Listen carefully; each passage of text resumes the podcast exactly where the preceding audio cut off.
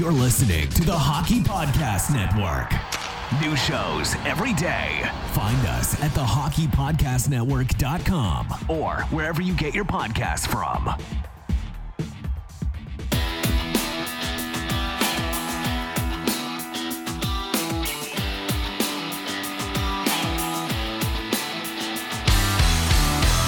Welcome to your Canadiens Connection on Rocket Sports Radio.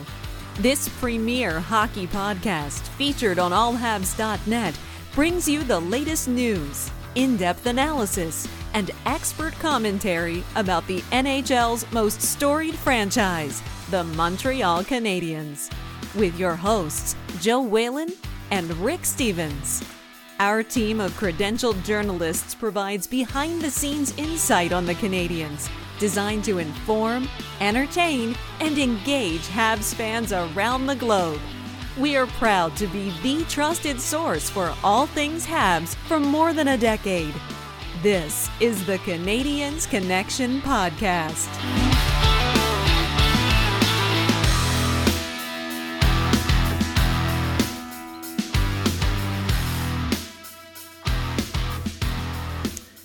Hello there, everyone, and welcome to the Canadiens Connection podcast here on Rocket Sports Radio, keeping you informed, engaged, and entertained. My name is Joseph Whalen, and I'm going to be your host for the next hour. This is episode 139 of the Canadiens Connection podcast, and I'm pleased to be joined in studio, as always, by my co host, the editor in chief, the founder, the president of Rocket Sports Media, Mr. Rick Stevens. Rick, how are you doing today, my friend? Well, I think we're both uh, pretty excited. Pretty, we're we're both happy, smiling, Yeah. uh, ready to go at this fabulous podcast. There's Ah. lots to talk about, lots of good news to talk about. Yeah, absolutely. And I mean, Team Canada, Uh, there's Team Canada, Team Canada. Team Canada, Yeah, Team yeah. Canada that's been playing much better. We talked about last week. Uh, things things weren't going well for Team Canada. Uh, losing to Latvia, not a great look No. for Team Canada. Um, at any at any time, that is not a good look, regardless of who is there, who isn't. Uh, but Rick, things have turned around for Team Canada at the World Hockey Championships. Well, Uh, it's- things it's- have been going better. It's funny because uh, you know people were pointing to the the roster and who was there and who Mm-hmm. and, and more importantly who wasn't and and you have to give credit to the players who said yes because not many Yeah. did going into the that bubble situation. Um, I I the um, the quarterfinal the the Russia or the team that from Russia whatever they're Yes. being called Yeah. um, uh, one of the Russian reporters who tweets in English that I follow said, um, w- looking at the rosters for Russia and Canada, this should be a, a cakewalk for the Russians. This should be easy for the Russians. But he said, you know what? Russia always finds a way to screw things up. And, and it turns out um, who would have expected Troy Stecher to the move? I mean, we've seen, all seen it on the highlights. That was unbelievable uh, for the uh, for Team Canada win, uh, and then going on to beat the Americans, who uh, seemed to be uh, cruising along. Uh, beat the Americans in the semifinals, so Canada is going to the final against either Finland or Germany. Yeah, and and Rick, I mean, yeah, as you said, uh, Team USA, they had some good players on that team. Conor Garland, Yeah. I mean, just former, you know, Stanley Cup winners, a lot of good players on that team. So I think, Rick, this is to say, if if you were a betting man, Yeah. I'm I'm not quite sure, given the start of the tournament for Team Canada, Oh, that you would have said that they would get to this point. I think you might be laughed at a little bit. You might have made some money though at a certain point. That's right. You might have made some money. And Rick, uh, the second round of the NHL playoffs and of the NBA playoffs, the second round getting underway. It's in full swing, and the action increases from game to game. This is where the contenders are separated from the pretenders. To give you some skin in the game, DraftKings will be offering free to play pools every day of the basketball playoffs, offering players a free shot at up to $10,000 in total prizes. That's up to $10,000 in total prizes. That is quite about uh, quite a bit of money, Rick.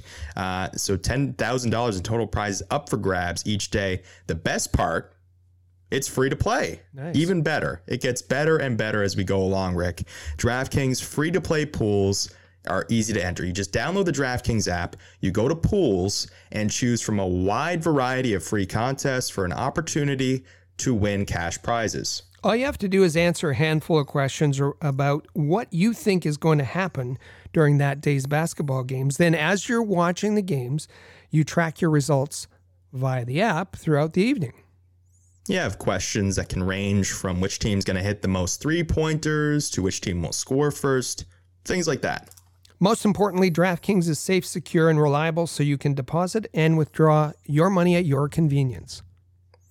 Download the top rated DraftKings app now and use promo code THPN when you sign up to get your free shot at $10,000 in total prizes every day of the hockey playoffs. Head to DraftKings pools page to get your shot at huge cash prizes. That's promo code THPN for a limited time only at DraftKings. Eligibility restrictions apply.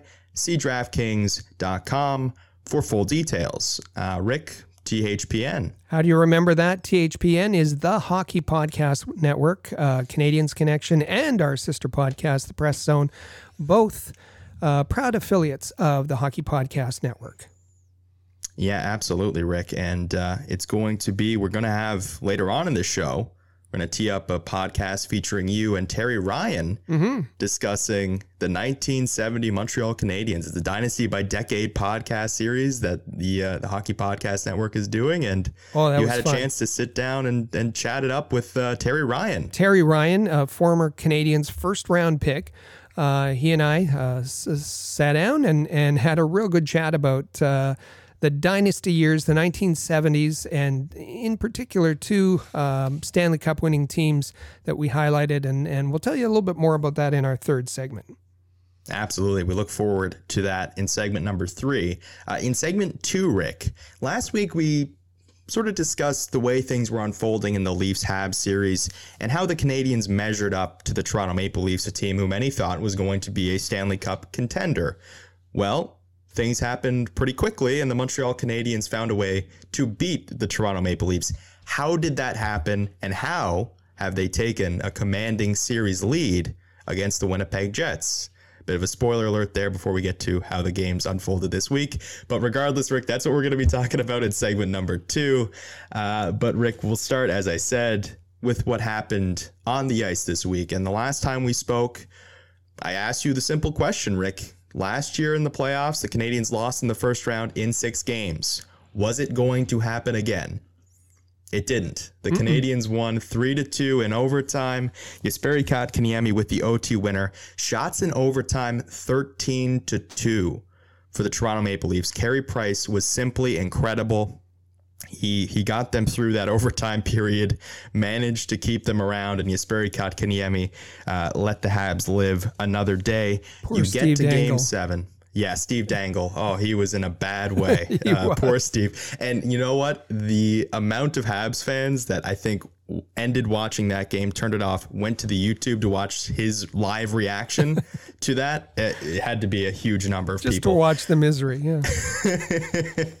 but then, Rick, things got worse for Steve and the rest of Leafs Nation because game seven came around and the Leafs did what they typically do in a game seven. Uh, and Carey Price, 30 saves. Gallagher, Perry, and Toffoli provided the offense.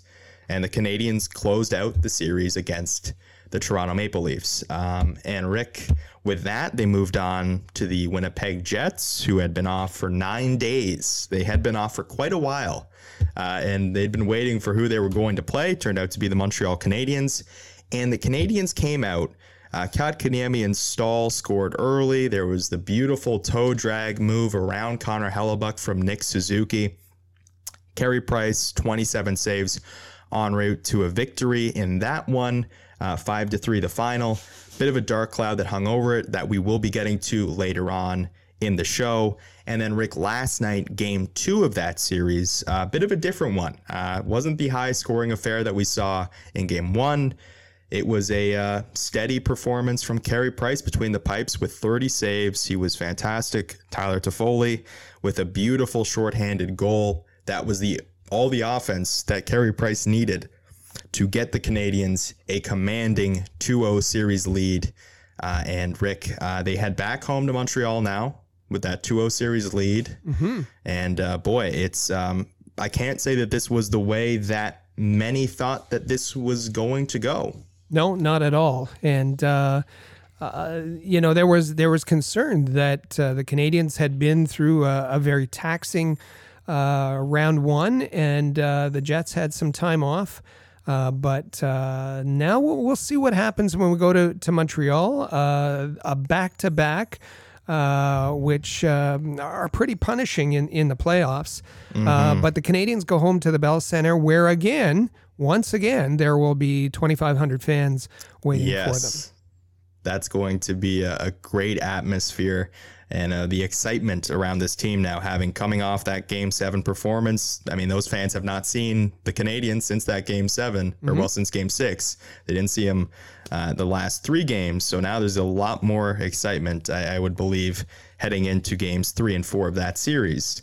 Uh, but Rick, I should say that for our listeners, they want to get more comprehensive game recaps. You can go find those over at allhabs.net. Rick Stevens, very own Rick Stevens, has written those out for you. You can find all the information that you're looking for uh, in those. Um, and Rick, there's a lot of great content content at allhabs.net. You have Chris's notepad, you have mm-hmm. all sorts of, of wonderful articles coming out all the time. And uh, Rick, my three stars of the week column is is one of the things that you'll find at allhabs.net. I won't say that it's great content, but it's, it's one of the things. It's great. Yeah, okay. I can't say that myself, Rick. It's it sounds like I'm bragging. Uh, but one of the things that you'll find at allhabs.net is my three stars of the week column, and yes, it comes out every Sunday. And last week it was coming off of that game six against the Toronto Maple Leafs. It was heading into game seven coming off of that game six. And Rick, there was no other choice. It had to be Carey Price as my first star of the week again. Because as I said, uh, and as Amy Johnson said on the Press Zone podcast this week, when you guys were talking about that series, the Canadians had no business winning that series. It had That's they just right. did not have any business winning that series at all. And game 6 especially, that felt like a breaking point where it was a goal felt inevitable. It felt like okay, this is it. Carey Price can only withstand so much. At some point, there's going to be something he doesn't see. There's going to be a deflection, whatever it might be. Something's going to happen here. The Canadians are not winning this game. And Price just kept making save and save and save and save after save. And it got to the point, as I said, 13 to 2 were the shots on goal in that overtime period incredible, simply incredible that he was able to withstand that to give the Canadians an opportunity. And Jesperi Kotkaniemi, who was my second star of the week, he got that opportunity and it took a bit of a deflection off of Zach Bogosian, but it but it found a way through. And Jack Campbell, it was a bit of a fluttering puck. He couldn't couldn't find it. Regardless, the Canadians get a win. But why do they get that win? Why are they in position to win that game? And it comes back to Carey Price, who every game in that series, and Amy Johnson talked about this on the press zone, every game, even games two and three and four, Carey Price kept giving the Canadians opportunities to get back in the game, kept making saves that he probably shouldn't have made because he's just that good. He makes them. But regardless, he kept giving them opportunities, and eventually, it took seven games. Eventually, the Canadians were able to capitalize on some of them. So yeah, there well, was there was no other choice. No, there wasn't, and and uh, and you did make the right choice. Give you full credit for that. Um, that uh, and it is a, a, great column each and every week, and we'll have uh, another one coming out uh, yeah. tomorrow, and um, and you'll have to tune in to see which uh, are are the three stars that you've selected for this past week. Uh, but last week, Carey yeah. Price, uh, yeah, he certainly carried um, uh, the Canadians past the the Toronto Maple Leafs. Um, and uh, talking about stealing a game, he he basically stole a series and and yeah. Uh, and has been um, uh, performing. for the first two games in the in the the Jets series, and and uh, th- but this time, I think it's uh, it's an interesting matchup. You got Connor Hellebuyck, uh, yeah. who uh, the the the goalie duel last night. Um, oh man, the one nothing win for the Canadians, and and with no goals being scored five on five at all last night uh, by either team. Um, so uh, this this uh, this is going to be interesting, and the Canadians are going to need more than just uh, Carey Price to to move on. If you like to watch goaltending, if you like to watch really good goaltending, this is the series for you because it is absolutely clinical on both ends. You have two guys that do it the absolute best uh, and and Carey Price and Connor Hellebuyck. But yeah, Rick, it, it is uh, it was very interesting to see who is going to be uh, in the picture for my three stars of the week this week. Uh, I should mention, as I said, Kotkaniemi was my second, Joel Armia was my third, and Joel Armia has been really really solid throughout the playoffs for the Montreal Canadiens. So uh, we'll see who is in the picture uh, this week, but. Rick, I guess we'll move on and get to uh, some roster news. Uh, and we'll start with an injury update. Uh, as I said, we're going to be getting into the sort of dark cloud that hovered over Game One, uh, the second straight series that that, that has happened. But uh, we'll, we'll, get to that in just a little bit. But we'll just say Jake Evans is, is out. He's got a concussion. He's out of the lineup. Uh, it is a very unfortunate situation, of course. Uh, it, it, was, however, um, fortunate timing in that Artturi Lehkonen was available to just slot right back in and provide you some of the things that you do get from Jake Evans as well. So, in that way, the Canadians were at least prepared to handle that loss. Yeah, and uh, Jake Evans had been playing extremely well uh, yeah. and playing on the line with uh, Brendan Gallagher and, and Phil Danault. Uh, but as you said, uh, you don't lose uh, anything uh, when uh, bringing Artturi Lehkonen in. he's got the speed, he's got the forechecking ability, he can play the penalty kill. Um, so that that's fortunate. So we have um, Evans out indefinitely. We have Jon Merrill out for yeah. about a week or so, um, and uh, that's kind of the state of, of where we're at with uh, the injury report for the Montreal Canadiens. Yeah.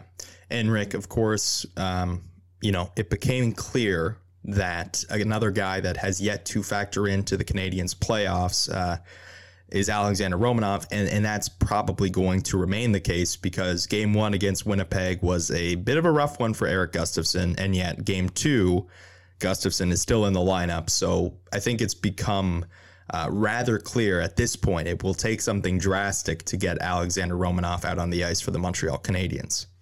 Yeah, it's it's uh, a peculiar situation. It's something that's that's hard to explain. Gustafsson hasn't played well. Um, there was one game I don't remember which one it was uh, where he played four minutes and thirty seconds, uh, even strength time. Um, yeah. Game one of the, the, the series, we saw that, that egregious giveaway uh, that allowed the uh, shorthanded goal uh, by Lowry, I guess it was. Um, yeah. And um, uh, that after that, he uh, uh, Gustafsson didn't play the third period, didn't have a shift in the third period. Um, and yet was still in the lineup for game two. Uh, played, I think, nine minutes or so. Um, in uh, in game two. Um, and and the the odd thing is that there is no third pairing. Uh, yeah. what, what's what's deemed the third pairing is Gustafsson with uh, Brett Kulak, and they don't play together. Uh, they yeah. just don't play together. it's it's Chiarot, it's it's uh, Weber. Uh, subbing in uh, and and and doing double duty and and so the the minutes on the the the top four are just um, uh, outrageous. And, and we saw even in last night's game uh, that the Jets have certainly taken note. Andrew Copp mentioned it in the in the uh, uh, post game presser. Uh, Coach Paul Maurice mentioned it that. the the number of minutes that that the Canadians um, Shea Weber, um, Petry, Edmundson, uh, Chiarot are playing uh, are are big minutes and they're taxing minutes. Uh, we saw that the the uh, the Jets were were targeting them last night, looking to soften them up. Uh, mm-hmm. Hits were 49-20 uh, for the the Jets last night, and the Jets are are kind of uh, confident that that will have an effect over a long series. Uh, particularly with uh, a back to back coming up in Montreal yes. games on Sunday and Monday. We'll see um, but so far, uh, Dominique Ducharme is uh, is stubborn. Um, uh, that uh, Romanov will not come into the lineup, and uh, we don't know what the the rationale is, why it's been so different in the playoffs than the 54 games out of the 56 that he played during the season. Uh, but uh, as you said, uh, something uh, you know, it, it's unless there's an injury, it, it doesn't look like Romanov's coming in. And even at that point, I think it was Eric Engels, who you know is a bit of a, a mouthpiece for the Montreal Canadiens, said uh, reminded people when they said, you know, if there's an injury, Romanov will be in. He said, well, um, remember. Xavier Ouellet's always available. Uh, mm. So if we're getting to that point, yeah. if we're getting to that point, then something has happened uh, with the relationship. Um, but we'll we'll see. We'll see as this goes yeah. on. Yeah, we'll, we'll wait and see there. But yeah, it is a confusing situation. It has been the last two weeks that we've talked about it. It continues to be a confusing situation. But regardless, it doesn't appear that he is in the immediate plans for the Montreal Canadiens for whatever reason.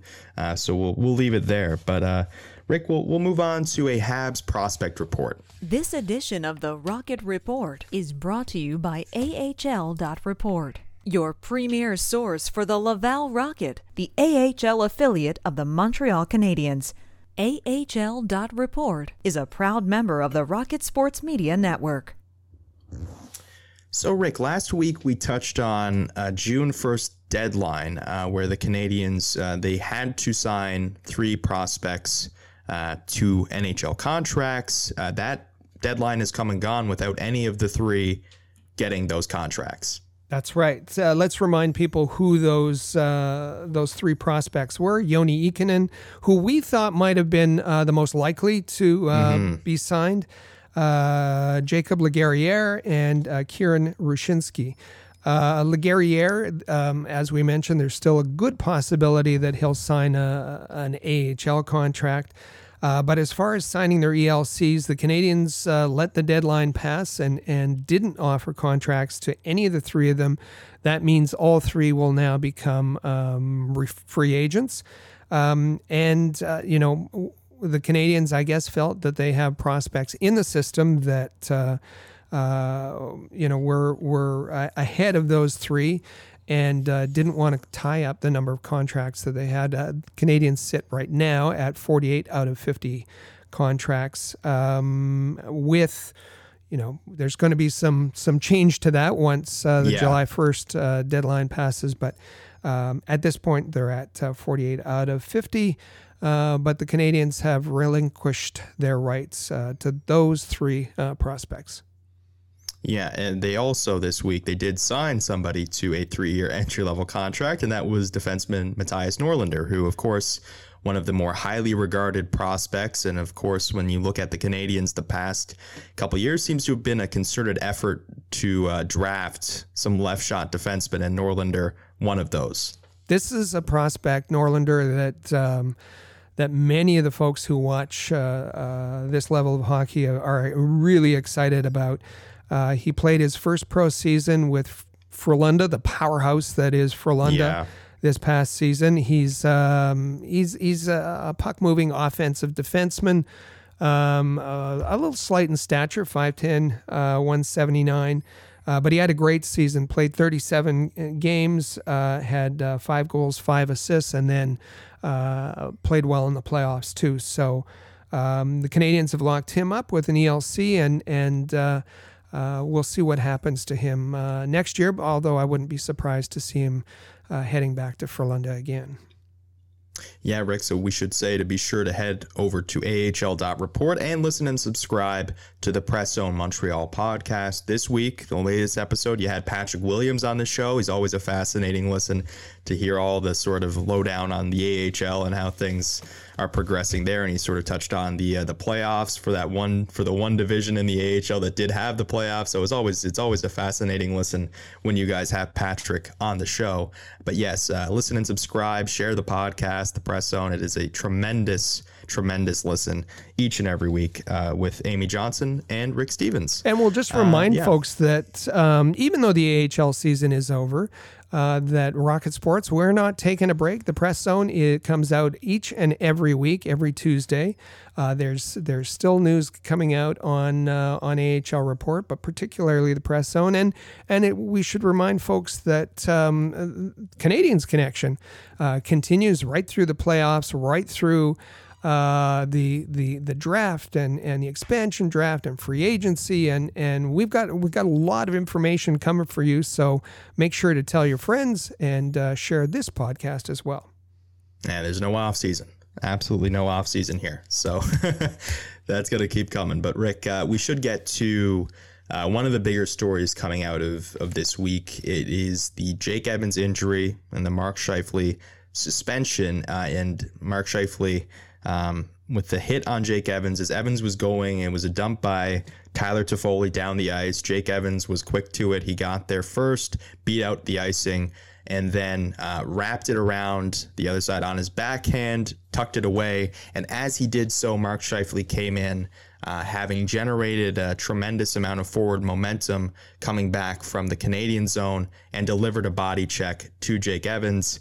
Uh, unfortunately, uh, Evans was down on the ice. It did not look good right away, and it was um, a little bit, as I said, um, the second consecutive game one of the the North Division playoffs where you've had that happen in a game one where a guy's been stretchered off the ice and the eerie silence in the arena. You never like to see that. You never like to to watch, and uh, it was a very scary moment. Um, Rick, so I, I guess we'll start with just general thoughts on the play, and then we'll get into the reaction and get into players and coaches, the suspension, and everything else that comes with it. Because as I said, uh, this is a this is a big story at line coming out of this week. Lots of different areas to go into. But Rick, I, I said as it as it happened, I said that it was a disgusting hit. And look, I, I, I don't think that my view on the hit has changed all that much. But as details come out and things emerge, it sort of evolves a little bit over time. I still think that that is a play that Mark Scheifele cannot make. That that is simply he built up, regardless of if he relented a little bit at the end, he had just built up too much forward momentum coming. That he had to be aware that regardless of what happened, regardless of his intention, which, as he said, it was to cut off Evans at that post, it was always going to end poorly it was just he had built up way too much forward momentum, and it got me thinking about how last year, unfortunately, Mark Scheifele's playoffs came to an abrupt end um, because of a hit by uh, Matthew Tkachuk, where Tkachuk unfortunately stepped on the back of uh, of Scheifele's leg with his skate in an area there isn't any protection, and unfortunately, that was the end of it. And Matthew Tkachuk is an interesting name to consider because I remember back to last year and the Battle of Alberta started to heat up because um, uh, Matthew Tkachuk was laying hits on Zach uh, Zack Kassian, excuse me, as Kassian was making his way around the net. And the net as an obstacle it, there was a conversation about if that is a dirty hit. If a guy coming around the net and having a guy meet him at the post, if he is engaged with another defender, if that is a dirty hit. Obviously, in this instance, Evans wasn't engaged with another defender, but he was met at the post with somebody who was ready to hit him, who was ready to really um, make a, a, a big hit here. And it just, to me, it didn't really sit well. Um, and of course, the outcome I think is is what everybody immediately thinks of first, and, and that plays into my perception on the hit. But it just felt to me like a play that Mark Scheifele. I know that this game happens so fast. It, it, it is that way. It's that way in every sport. But um, it just felt to me a play where Mark Scheifele had to let up a little bit because if the perception is, and we're going to be getting to this in a minute, if the perception is that Mark Scheifele was suspended because of the injury, then it's a play that he can't make because the injury was inevitable with all the forward momentum that he had built up to get to the point to make the hit. So that to me is where I'm at with the hit. And yeah, it, it's it's been a hot topic of conversation, Rick. There's been a lot of of reaction to it.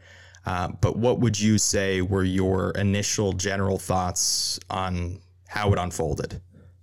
Well, my initial thoughts, um, you know, the first thing at the point of impact, uh, all I could type on Twitter was, "Oh my God, get him help." Yeah. Um, yeah. and um, because you knew immediately uh, the way that um, Jake Evans flew through the air. Yeah. And and he was already out. He was already unconscious, and then his head hit the ice. Um, that that the the outcome of this was was just terrible, and you feared the worst. You absolutely, I did.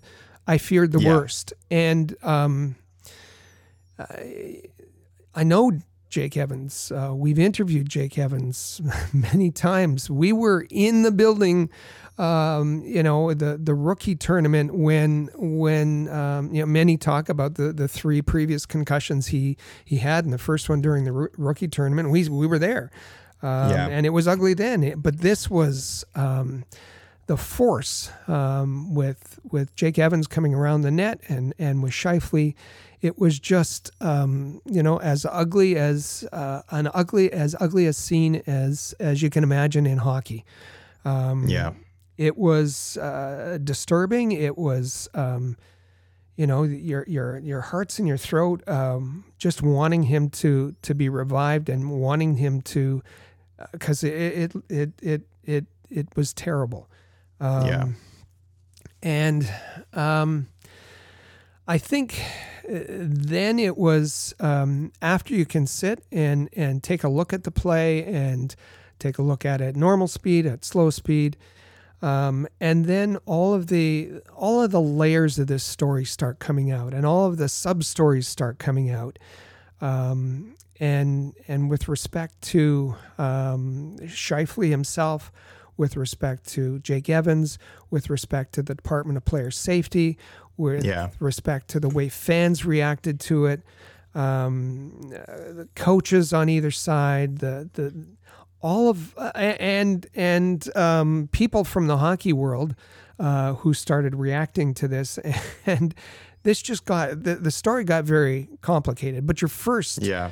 your first um, instinct is um, you know just be okay jake just be okay and and one of the first messages i got was from our colleague amy johnson and and talked uh, sh- i don't remember exactly what it said but it said something about imagine his parents watching this Yeah. uh, and yeah, it just puts you into that situation where, um, mm, uh, you know, uh, you, you can't you can't fathom um, what they're going through, um, and um, it, it was it was just an awful incident. Now, you know, f- uh, for those that don't know. Um, Jake Evans is doing better. He's out indefinitely, as we said in in uh, when we talked about injuries, uh, but uh, that uh, he seems to be he seems to be getting better. Yeah. Um, uh, breaking off the, the the the little parts of the story, one of the one of the parts that I found I found peculiar and and uh, as I've mentioned before, my brother is um, advanced paramedic, uh, one of the best and Mhm. one of the top ones in Ontario, and um, message with him, and and I said, you know, I'm I'm I'm seeing reports that Jake Evans didn't go to the hospital. What's with that? He said, no, that's that can't that that can't be. That can't Yeah. be. Given the force, given the um, history, given that can't be. Uh, he said, you know, the arenas these days are very well equipped. There's X-ray facilities and and and all of that, but he had to. But um, Paul Wilson, uh, communications director, uh, Dominique Ducharme, both said Jake Evans did not go to the hospital, and that just strikes me odd, and I don't know why. Um, I, Yeah. you know, it's not like I thought, oh, I've got it. Uh, it's it's they don't want to break the COVID bubble, but Tavares went to the Yeah, hospital to the and came and yeah. came back. Um, a very peculiar decision by the Montreal Canadiens. And uh, they said that they had two doctors with him there in the hotel. They were in Winnipeg at the time overnight. Uh, and they collectively determined that that he didn't need to go to the hospital. Uh, that that's just I don't know what to think about that. I don't know if right, wrong. What I, it's it's it's one of the we're, we're going to go through a number of these things, but one of Yeah, the yeah. one of the bizarre parts of this this story um, Yeah. to me. Yeah, I mean it is, it is, and I mean I'm sure if it had progressed to a point where they felt it necessary, perhaps it would have changed and he would have gone. But it still seems, given his history, a little bit peculiar that they would not immediately just get him to the hospital just for just out of precaution at, at first, and then if, if he's okay after after that point, then go from there. But yeah, thi- a little bit think, odd. You'd think that any player, Jake Evans, any player who Yeah. who is knocked unconscious, Yeah, you'd you you'd want to take you them, want them to go. Yeah. You know, they always use the phrase "out of an abundance of caution."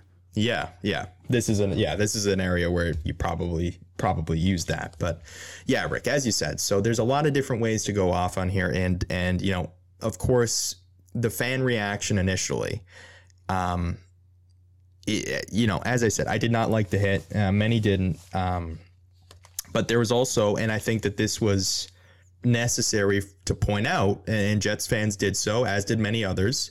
Mark Scheifele, not a dirty player, not a guy that has a history of things like this. He is somebody that does play the game um, with uh, you know, a lot of respect for his opponents. And and I talked about it last year when he got hurt by Matthew Tkachuk, and Paul Maurice was very adamant that that was a dirty play. Uh, Mark Scheifele said, "You know what? No, I talked with Matthew Tkachuk.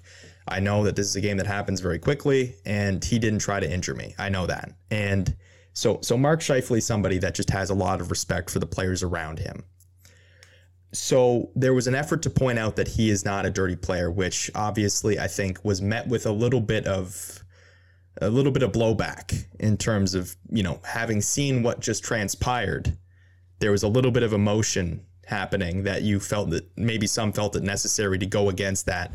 But yeah, that was the sort of interested. That was the dynamic initially that I saw forming on social media was the is Mark Scheifele a dirty player? Some feeling it was necessary to make that known that he he just isn't. And, and that comes into it. Of course, it comes Yeah. into it. And and we're going to talk about Department of Player Safety, but but history um, comes into this. And uh, for anyone who's watched Mark Scheifele, he he's not. Um, Yeah. You know, uh, the, you can count on one hand uh, the the number of hits he had in the uh, Edmonton series. Yeah. Um, you know, he's played over 600 games in the NHL, and and he said he he's never had a, a charging uh, penalty. Um, uh, he might have had a fight. You know, he's not the kind of misconduct kind of guy. Uh, we had the, the the Lady Byng Awards out uh, or nominees out this morning. He very Yeah. well could have been part of that. Twelve penalty minutes uh, this past year. Um, he, he's not a he he's a, a a big player, but he doesn't necessarily play physically. So. Um, I think the fan reaction immediately was uh, certainly on, uh, and and and I'm I'm I'm certain that our uh, our fans uh, still are emotional about this. And if you want to, yes. uh, yeah. uh, you know, add your two cents, go to the All Habs uh, uh, fan page on Facebook, uh, facebook.com slash All Habs, all one word, All Habs. Um, and and there's all kinds of we're we're over 45 uh, 44,000 fans who have, have uh, subscribed or, or who have, have liked the page and who are there uh, regularly. And we have uh, through the playoffs uh, a, a lot of more casual fans. So uh, the comments are flowing, and and be sure to add yours. But there, the the, the comments um, were that Scheifele should be suspended from the, for the season. He should be suspended from the NHL forever. He should be, um, and I think. Um, I think we have to talk about that when we get into what the suspension Yeah. was, about what what what are the parameters. Um, the the comment that I saw most frequently um, are, are I, I should say too that uh, our text line uh, rocket five eight five three rocket. I got a number of texts. Info at allhabs.net is our email. Info at allhabs.net is our email. So uh, we get lots of, of reaction there too. The most common one is that Mark Scheifele should be charged with assault.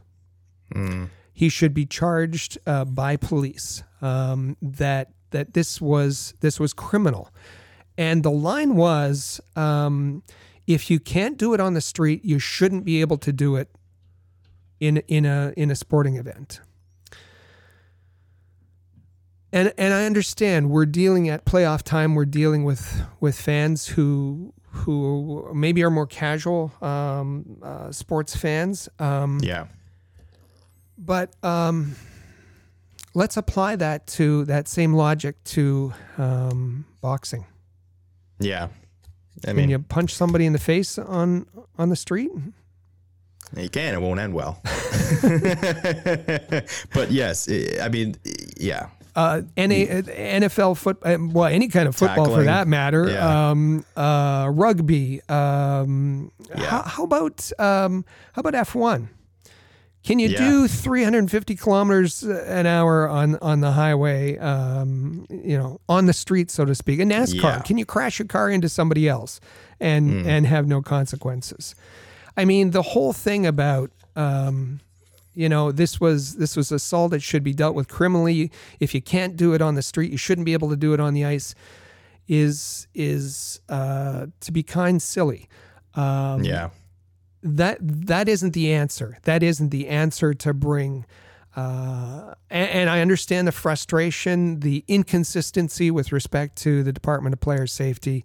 Uh, but my goodness, uh, that isn't the answer. And and you know what? There there was. It's funny. We talked about the uh, the the the Dynasty by Decade po- uh, podcast, and and uh, we talked about the the Broad Street Bullies, who the Canadiens faced in um, the 1976 Stanley Cup.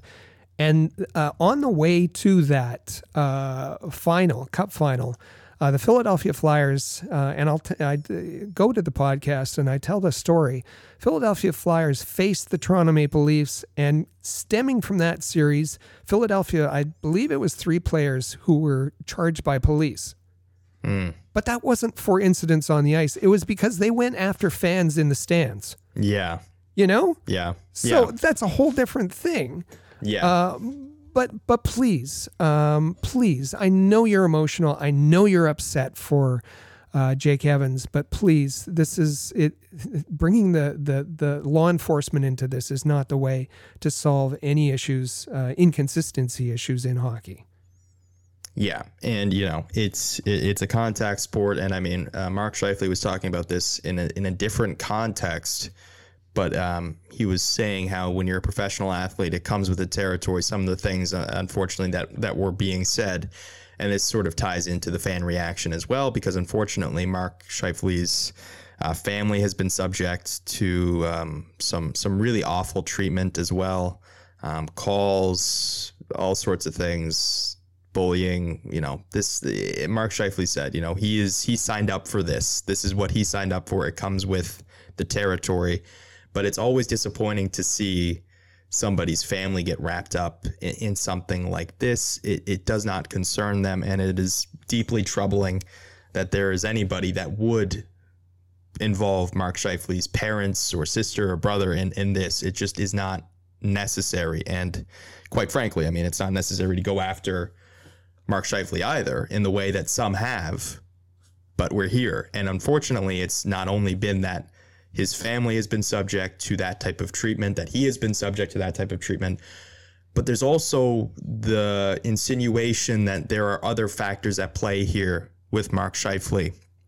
And this is where it gets really troubling. There's aspects of this story that just go too, too far. And we saw that this week the insinuation that drugs were at play with Mark Scheif, you know, things like that. It just there's a lot of this story that, you know, if you I think the hit itself is egregious and dangerous and needs to be rooted out. But there are those that are going beyond that into personal life. And that is something that is is not okay in any way, shape, or form. So, um, uh, just to, and I know what you're getting at, and, and that involves Yeah. some media members, and, and but just before we leave the fans, um, I'll just say if you're a Montreal Canadiens fan and um, you've you've called for, um, you know, an attack on Mark Scheifele or his uh, family, um, find a different podcast because we don't want Yeah. you. Um, we Yeah. just don't. Um, I've I've seen some absolutely disgusting things, uh, mostly on Twitter. Um, not so much from from our folks uh, uh, on uh, on Facebook, uh, at, at least our our group on Facebook, but uh, they've gone into gone after his family, uh, as you said, threatened them with messages, with phone calls. Um, and and what's most disgusting is, and we've seen this with Ryan Poehling as well. Mark Scheifele is is has strong Christian beliefs, uh, as as does his family. Uh, Mark Scheifele, he's he, he's he's uh, ribbed uh, um, because he doesn't use profanity, um, and and uh, talking about and classing Christians or the Christian belief or the the relig- his religious background as somehow making him a violent person. And all of this is utter nonsense. Uh, absolute trash and garbage and uh, please uh, don't engage in it and if you're engaging in it and and continue to do so uh, we just don't want you part as a, a part of our um, uh, Montreal Canadiens community um, yeah, there there was in, in goes beyond uh, fans to the media, uh, with some of them suggesting that you know making a list of of the various.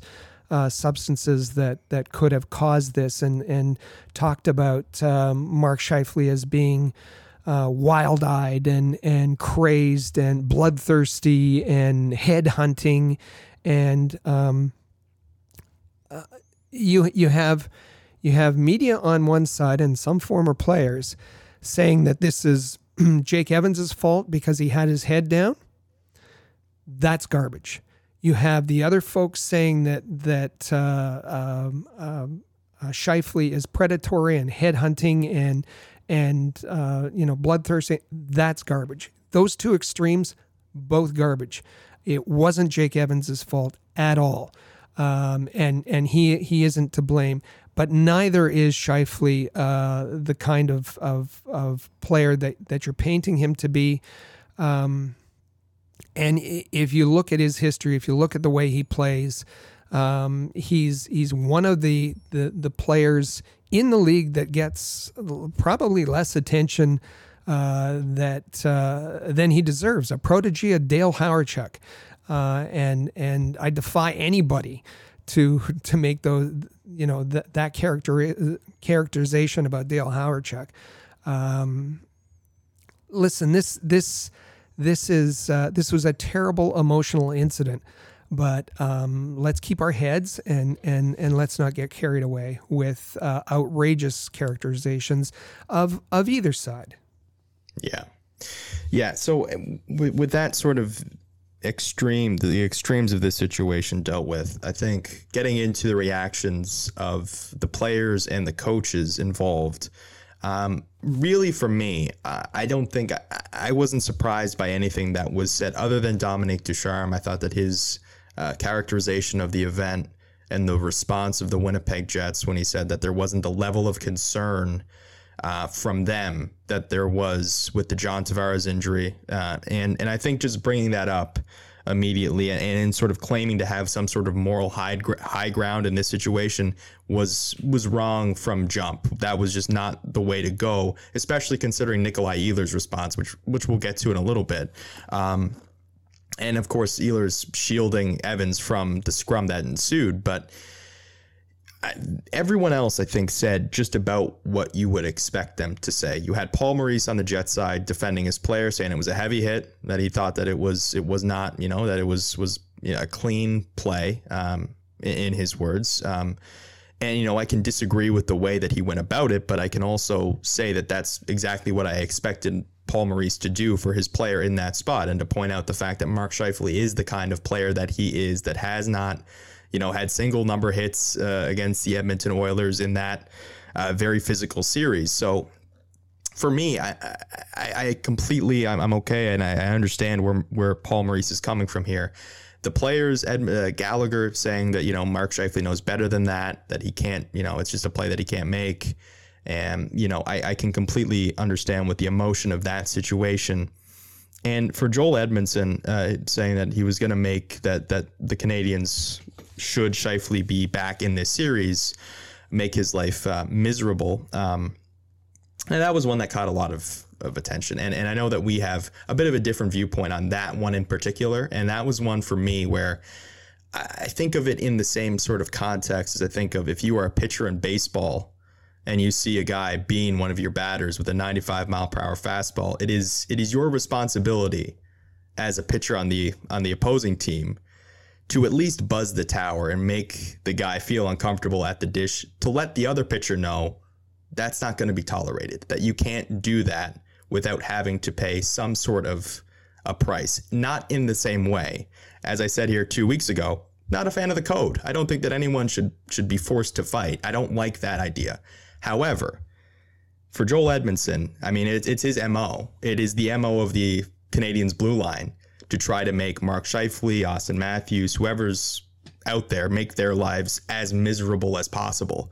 So, so long as no one crosses the line, I'm okay with that particular sentiment because I just don't know if there's anything else for guys to say in that spot. I think that's more a byproduct of you just saw something incredibly troubling happen to a teammate.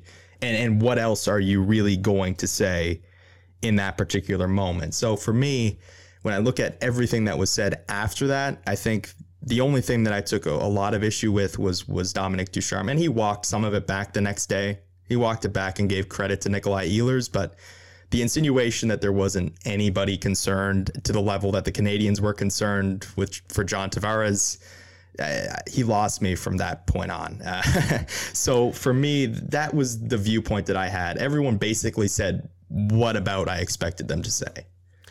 Yeah, that was that was Dominique Ducharme showing his um, incredible inexperience, um, and and to to try and say we're better than yeah. than you guys yeah. because we showed more empathy when when Tavares that that was um, that was childish, um, and and didn't need to be said, and and not only that.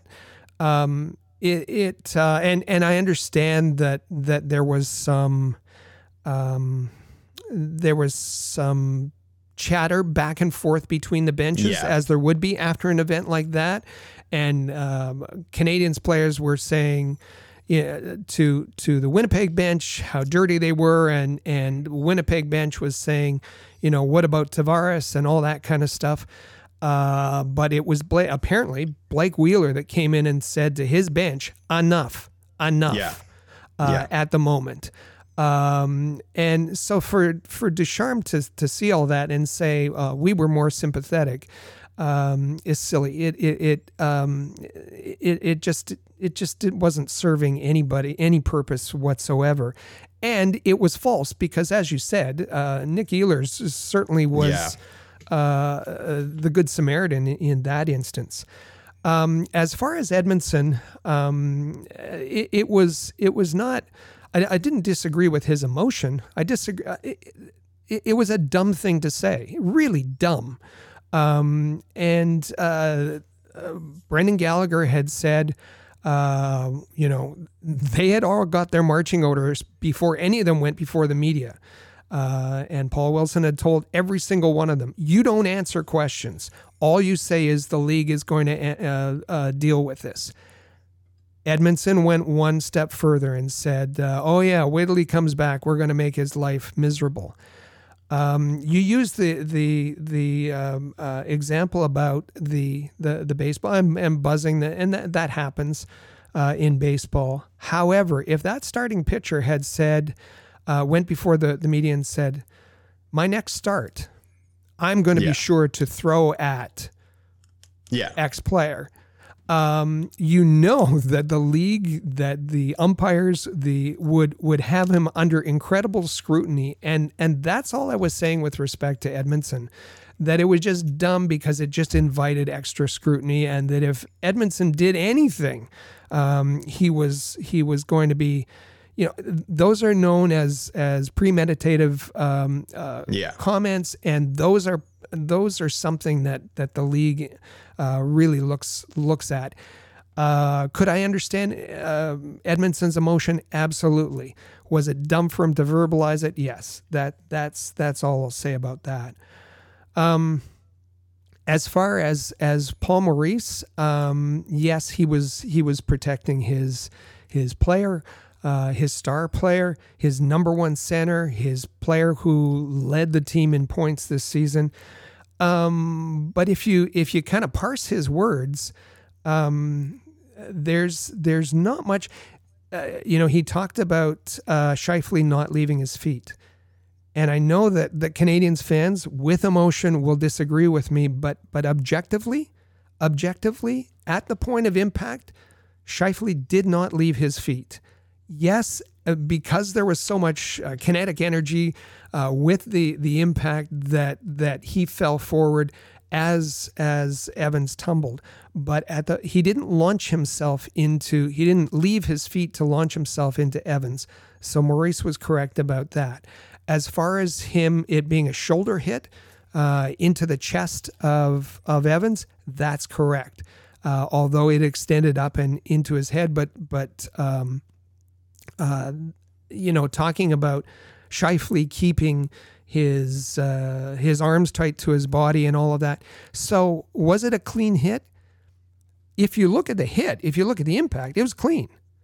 Yeah. What wasn't clean was all the energy that was Yeah. was built up before that and that is the classic definition of charging that's why it was Yeah. wrong that's why he got the uh, the major penalty that's why he got the match penalty and and that's what the the uh, Department of Player Safety had to look at when they were determining this the suspension uh, it wasn't. You can't look at the the hit in isolation. It was all the energy built up as he skated Yeah. halfway uh, across the rink uh, to deliver the hit to um, uh, to Evans. Yeah, and yeah, that's really where where it comes down to. So, with that, so Scheifele gets suspended four games, and he talks about that yesterday uh, before the game. And you know, he obviously, um, you know, he said he thought it was a bit excessive, um, but yeah, as you said, it was simply uh, with the amount of yeah, as you said, forward momentum, the energy expended to get to the post to meet Evans there, as he said, to try to make a hockey play. Um, it was always going to end. Um, it wasn't going to end well, uh, unfortunately. So he gets four games for that. Um, that to me was a little bit of a surprise um, because you get to this point in the playoffs, you don't really know, and especially the, Depart- the Department of Player Safety in general, you don't really know. There's never, uh, you can never really feel safe about a suspension happening or not. But four games, I thought, um, I, I was surprised by that. I thought if you got two, maybe three, like that is that was the the highest I thought it could have gotten for Mark Scheifele. Uh, yet here we are. He's he's going to be suspended for four games. He already missed one, so there's three more to go. Um, I know it doesn't satisfy emotional Habs fans, but this was a stiff suspension. Um, Yeah. This was a precedent setting suspension. And and the interesting thing as we talked in our, our rocket sports slack group there's there wasn't um you- you're trying to look at comparables and there really wasn't. This was with this was a pretty unique situation. Yeah. um and you know various media people talked about uh suspensions and how um in the playoffs th- they're more impactful so that so that a, a, a one game suspension in the regular season um, or, or sorry a one game uh, suspension in the in say the first round of the playoffs is worth like two uh, a two game suspension in the regular season uh, because of the you know the short compact playoffs and and how much more important games are. Uh, and once you get into the second round, maybe two and a half or three times uh, what a sp- suspension is. So that kind of factors into it as well. Um, you know, when when I when I looked at um, folks that that didn't that weren't waving the Canadiens flag or weren't waving the Jets flag, folks that that I kind of respect or trust around the league, most were saying some were saying zero, some were saying one one game suspension. Uh, we had talked about it, and, and Yeah. I first I, I had kind of said, you know, um, we can't even predict what's going to happen in goalie interference calls. The Yeah. the uh, the NHL worm has been so um, inconsistent on that, and and the number of games with respect to suspension have been even more unpredictable. Um, but I, I said, you know, uh, two two games uh, would seem about right to me. That maybe um, three games if they wanted to send a real uh, Yeah. message, and uh, and it was it was beyond that. Um, I looked at the. There's been 22 suspensions this past year. This this season, regular season and playoffs. Uh, Mark Scheifele's is the third longest. So, um, and the other two are repeat offenders, uh, Kadri and and uh, Tom Wilson. So, uh, there there should be no mistake uh, about it. This was a, a pretty stiff suspension, and Yeah. and should s- send a message. Um, the other thing, when I looked, and I looked this year, I looked last year, I looked the year before. Um, one thing we, we don't consider, you know, there's there's uh, the playoff history, uh, or sorry, the, the suspension history, the the supplementary dist- discipline history that kind of weighs in on this and kind of affects the sus- the suspension, the length of sus- the suspension. Uh, that's kind of well known. Um, you know, there's some talk about whether being a star player affects uh, the length of, of a suspension. You know what seems to affect? It's whether you're in a, a, a big market or a small market. Small market teams take more suspensions than big market Yeah. teams. The, te- the, the, the the teams that have the most value to the league. Um, and, and so it made me wonder um, if Scheifele plays for the Boston Bruins. Is it four games? Um, he plays in a small Yeah. market in Winnipeg. Um, not a lot of value there. Uh, but if you look over the past few years, there's not a lot of suspensions to uh, the Rangers or the Leafs or or the Canadiens for that matter. Blackhawks, Bruins, um, and and if they do get them, they're usually playing one of the other bigger value uh, teams. Um, Yeah. you don't want to think that that enters into it, but um, uh, it, it- maybe it does. Um, but uh, I, I guess the bottom line of of, of that is, um, you know, the the league should be the players in the league should be served notice that this kind of play is not what is is uh, that that needs to come out of the game and even even more so for the the nonsense of a Tom Wilson or or Yeah. Reaves or or any of those guys who um, are game in game out uh, looking to to to exact some some uh, hurt on on people. Um, the, let's hope that that uh, the precedent has been set, and now the Department of uh, Player Safety doesn't waver on it. Uh, that this is they, they go forward from here. Yeah. Yeah, because that's all that you really hope to see is is consistency, and especially for guys like you know to think back on now the Tom Wilson incident against the Rangers that he got out of that without a suspension. I mean that is even more ridiculous now looking back on Yeah. it based on what we know. Like that is that is ridiculous. So you just want consistency in everything, and the Department of Player Safety doing their job effectively means that they are consistently handing out punishments that are befitting of the crime. Um, so, Rick, the, the an interesting look at this one um, came from Paul Stewart, and uh, I know he's former official, so he's got a good view on this kind of thing. Um, so he essentially laid out that the reason that there was a suspension was because of the severity of the injury for Jake Evans. Two things there, um, and and I think he's got kind of a, a, a case. Um, Yeah.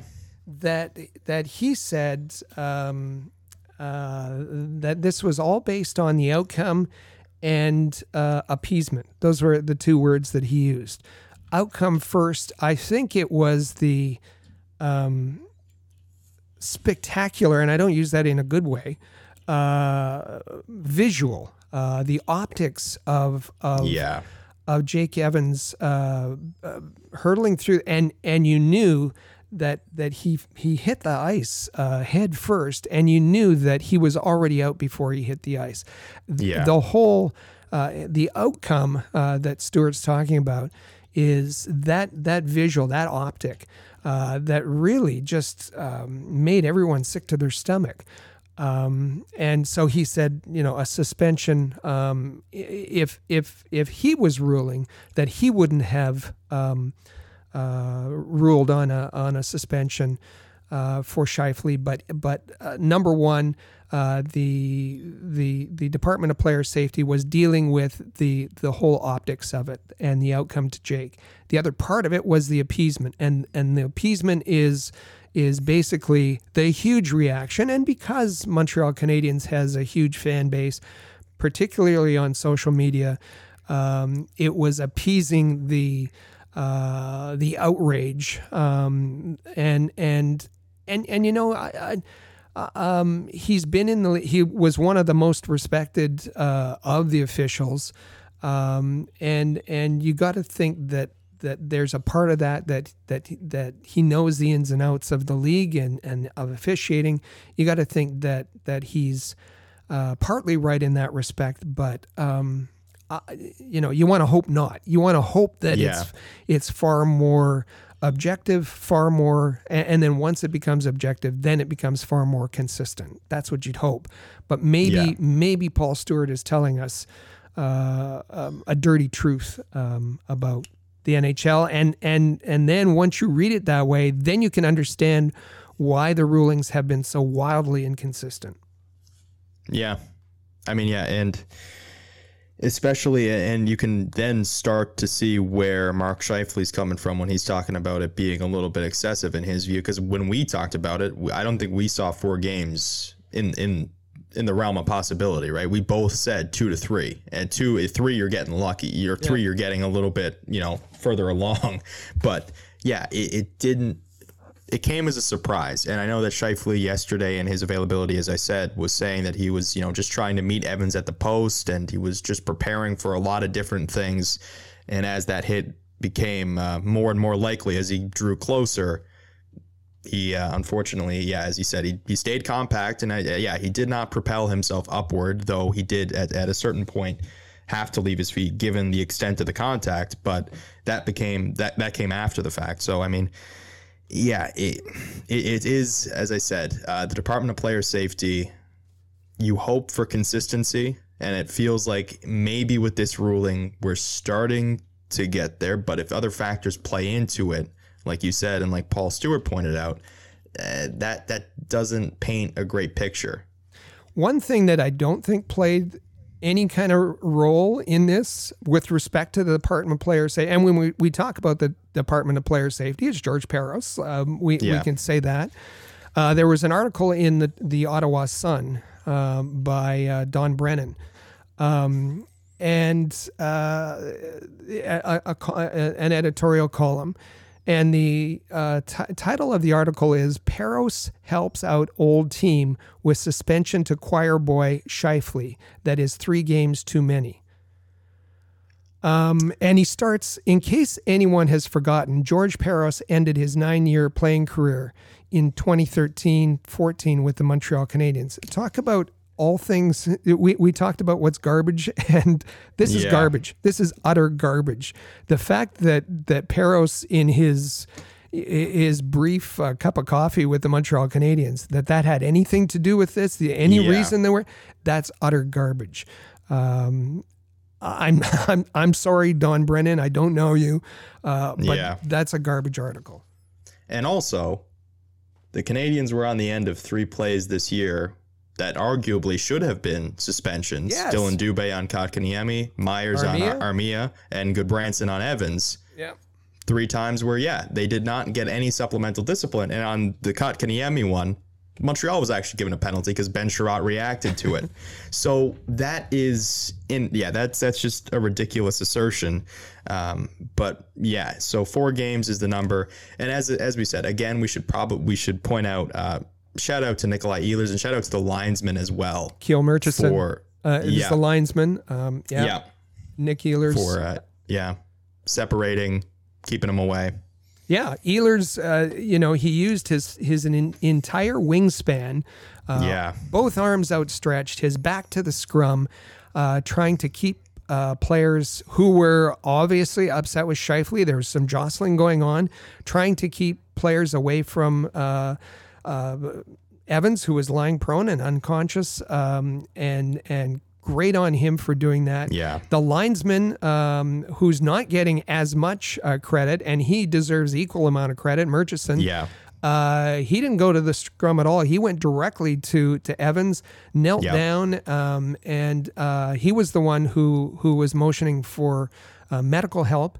Uh, both of them uh, for their humanity and and uh, and and and and and realizing that that you had to drop uh, Ehlers particularly the, the competitive nature at that moment to help out a a, a fellow player was uh, was remarkable and should be commended. Absolutely. It was a great image. Um, you know, uh, well, obviously not a great image, but it was great to see that type of sportsmanship. And that image was shared around of of uh, uh, Ehlers shielding uh, Jake Evans from the fray. But uh, Rick, I suppose we've had uh, quite a bit to say about uh, about this entire situation. And in segment three, we do have the question of the week: Was the four-game suspension imposed by the Department of Player Safety to Mark Scheifele enough? So we'll get to some responses later on in the show. But Rick, we'll move on to get to some hockey news. And uh, the Buffalo Sabres uh, won the NHL draft lottery this week. A little less controversy surrounding this year's draft lottery than last year's. Uh, so uh, the Buffalo Sabres, they had a, uh, a pretty miserable season, and they get uh, they get rewarded with the first overall pick, uh, presumably Owen Power. It seems like the Owen Power sweepstakes this year, but who knows?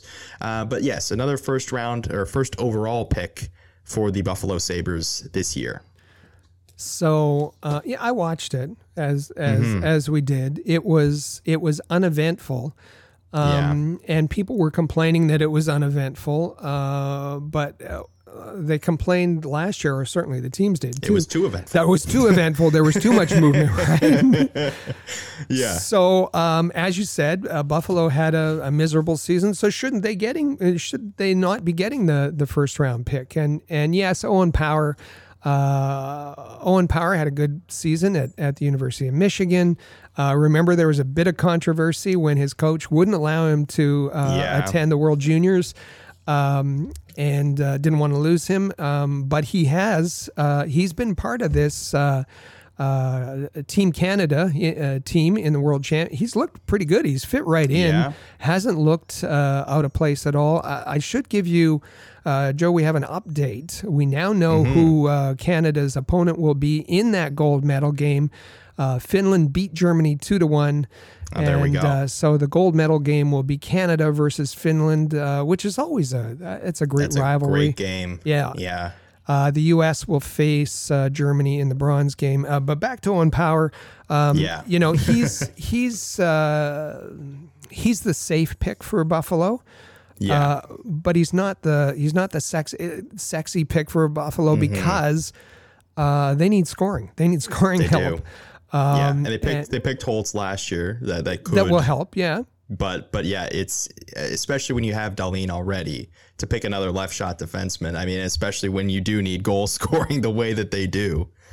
Yeah. It's going to be interesting. the The only movement uh, was that uh, the Seattle Kraken went from three to two, um, Yeah. and uh, and bumping down the the uh, Anaheim Ducks. So, uh, who will pick third? But um, no, we have the the the first.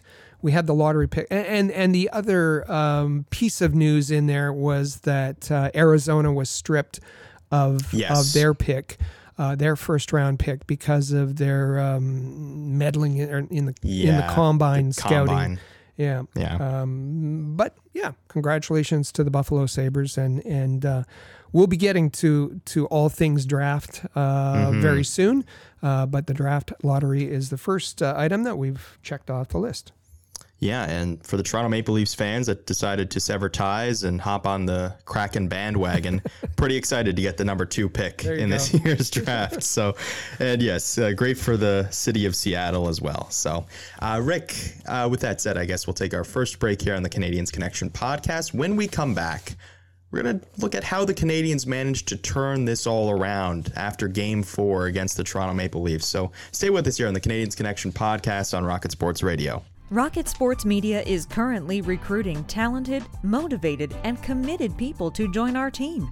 If you're a student wishing to gain experience, a young professional interested in broadening your credentials, an experienced hockey mind looking for a platform to share your expertise, or a passionate fan looking to contribute to our publications by connecting with fellow hockey fans, we want to hear from you.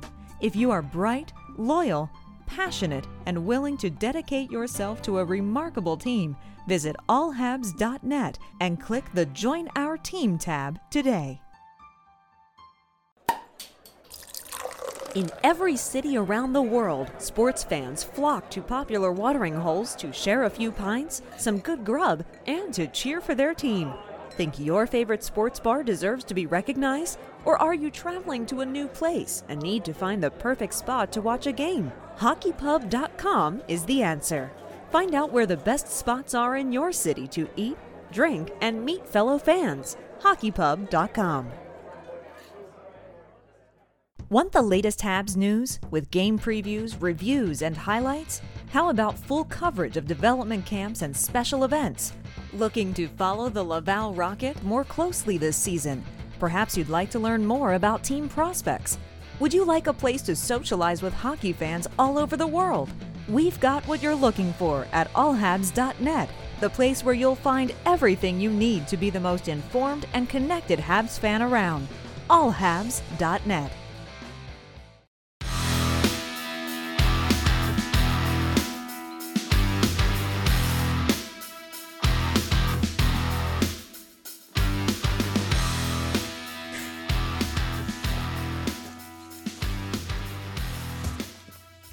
And welcome back to the Canadiens Connection podcast here on Rocket Sports Radio. I'm Joe Whalen. You can find me on Twitter at Joe Whalen19. And with me in studio is the president and founder of Rocket Sports, Rick Stevens. You can follow him on Twitter at All Habs. And you can follow at Habs Connection on Twitter, Facebook, and Instagram. And visit our website at CanadiansConnection.com. Uh, so, Rick, uh, we're going to look at how the Canadiens in this segment, how they have turned this all around because they've won now five consecutive games. In this past regular season, they did not have a win streak of more than three games. And yet, here they are with five consecutive wins at the most important time of the year. Uh, they've managed to find a way to get Carey Price some run support. They've managed to play just a little bit better uh, in front of him, though, of course, he is still making uh, some pretty incredible saves. So they're still giving away those chances, uh, but he is just simply uh, playing incredibly well. And we knew that going into game six last week, because when we talked about how the Canadiens measured up against the Leafs, we gave the Canadiens the edge in goaltending because Carey Price was simply incredible. And he has continued to be incredible.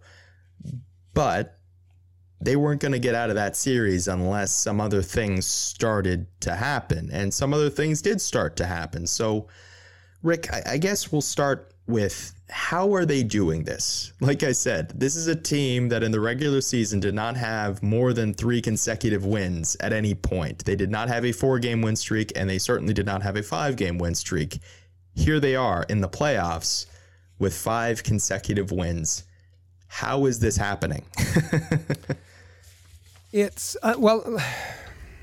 Let Let's first and foremost um, put an end to to any kind of discussion. There there seems to be a, a real concerted effort um, by the media, and and I, I get it. The the the mainstream, the Montreal media, they don't like Carey Price. They don't like him. They don't yeah. like him. Um, and it's um, you know he, he you're not going to get the best quotes from him. Um, yeah. And and he goes out and he's polite and he does his media availability, uh, but he doesn't. He's not going to give you the, the the juicy quote. Why is that? Because um, two reasons. One is uh, the media have been absolutely brutal to him. Um, mm-hmm. No matter what he says, so he, he's very careful what he says. Uh, he doesn't give too much. Um, you know, uh, uh, Joel Armia says the same thing. To uh, gave the advice to uh, Jesperi Kotkaniemi, don't give them too yeah. much because they'll they'll use it. Um, and um, our, our, our friend uh, Chris G uh, texted last night and and said that in resp- two questions, uh, two question response to uh, the Gazette, who have been brutal towards Carey Price uh, all season. They've been saying Carey Price. A couple weeks into the season, they were saying Carey Price is is uh, uh a terrible goalie, um, and uh, they were very strong on the fact that Jake Allen should have started the playoffs. Um, and in Carey Price's response to two questions from the Gazette last night, he used a total of four words, said Chris. and and um, it's not that he was being rude. It's uh, he answered their question directly, uh, succinctly, um, without giving them anything that they could twist and turn and and uh, use to to uh, uh, trash him. And uh, you know, even in the athletic. Um, after game seven. Um, uh, I'm not even going to mention his name. Um, he said that that Carey Price was irrelevant to Game Seven, uh, that he had nothing to do with it, that it was a total team win, and that um, that uh, uh, you know Price uh, um, may have been. Um, a factor before, but what you what can you but wasn't a, a factor in Game Seven, and what can you expect from such a divisive player? And I thought, wow, what is wrong with you people? Yeah. Um, we know that Carey Price has been. Carey Price not only stole games in uh, the uh, the uh, uh first in, in, the first round. Uh, he stole that that entire uh, series. there's no way that um, that the Canadiens get past uh, the Toronto Maple Leafs with Jake Allen in net. It, oh, with all due respect to Jake Allen, uh, there, it, it, just doesn't happen. Uh, Stéphane Waite would would uh, would back that up. Um, yeah. Carey Price says, and and Carey Price has done it not just this year. He did it last year in the bubble. It's why the Penguins were afraid to face him. Um, 2020 a 936 save percentage in the in the playoffs 2017 933 2015 920 uh, 2014 919 um, this season um, six and three record 208 goals against 935 save percentage in the playoffs um, he's he's doing it and and yet there seems to be um, uh, a, real concerted effort to diminish uh, his contribution uh, to where they are, and that is two games up on the Winnipeg Jets. Yeah. So let's just point out that, as I said off the top of the show, as Amy Johnson said on the press zone, the Canadiens are not here. This the Canadiens and the, their season is long over without Carey Price and his brilliance against the Toronto Maple Leafs. That is simply it's an unavoidable truth. And to try to, you know, say that any other guy has been the primary reason why the Montreal Canadiens are where they are is just it's it's wrong. It's simply wrong because Carey Price has been incredible. That's not to say that there hasn't been contributions from other other guys. Sim- yeah, th- there had to have been for them to get to this point. They needed other guys to break through. But Carey Price in games 1 through 4, even the 3 losses, gave the Canadiens opportunities to stick around in those games. And, you know, one of them was a 2 1 loss. Like they were right there, but the Canadiens simply could not get the offense. They found some offense, they found a little bit better. As that series went on, if we're going to talk about standouts aside from Carey Price, because I think we can both agree, as we both pointed out, this, they're not here. this is not happening. We're not having this conversation about being up 2 0 in the second round without Carey Price.